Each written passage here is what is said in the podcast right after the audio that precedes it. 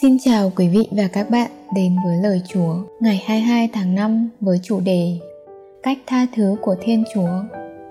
Dựa trên câu gốc kinh thánh, vậy bây giờ nạn gươm đao sẽ không lìa khỏi nhà ngươi, vì ngươi đã khinh thường ta và đã lấy vợ của Uriah, người Hitti làm vợ ngươi.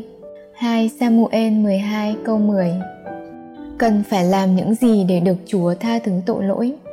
Đó là lòng sám hối. Nhưng ngay cả sự ăn năn cũng không đảm bảo việc cất đi hậu quả của tội lỗi.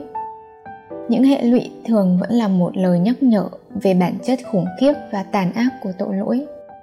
David đã được tha thứ cho những tội lỗi ghê tởm của ông về lòng ham muốn, tội ngoại tình, tội cướp vợ và giết người.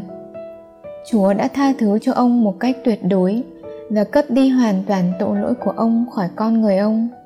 Tuy nhiên, Chúa không cất đi nỗi đau đớn mà David sẽ phải chịu do những vi phạm của mình.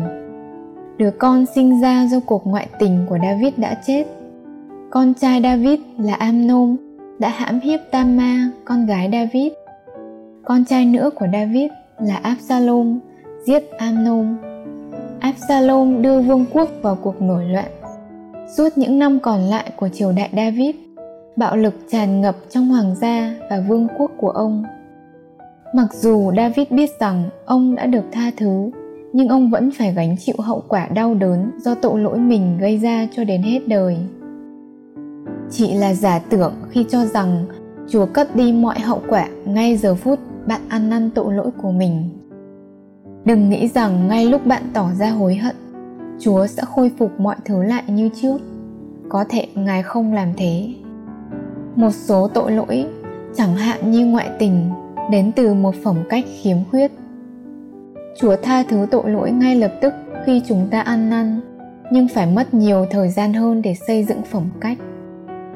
Chính phẩm cách ấy, chứ không phải sự tha thứ mới xác định những gì chúa mang đến tiếp trong cuộc đời của bạn. Bởi vì chúng ta biết những hệ quả tàn khốc của sự bất tuân, nên hãy cẩn trọng tránh mọi tội lỗi và hãy kiên trì chạy xong cuộc đua đã đặt ra cho chúng ta. Theo Hebrew 12 câu 1b. Cảm ơn các bạn đã lắng nghe chương trình suy nguyện ngày hôm nay.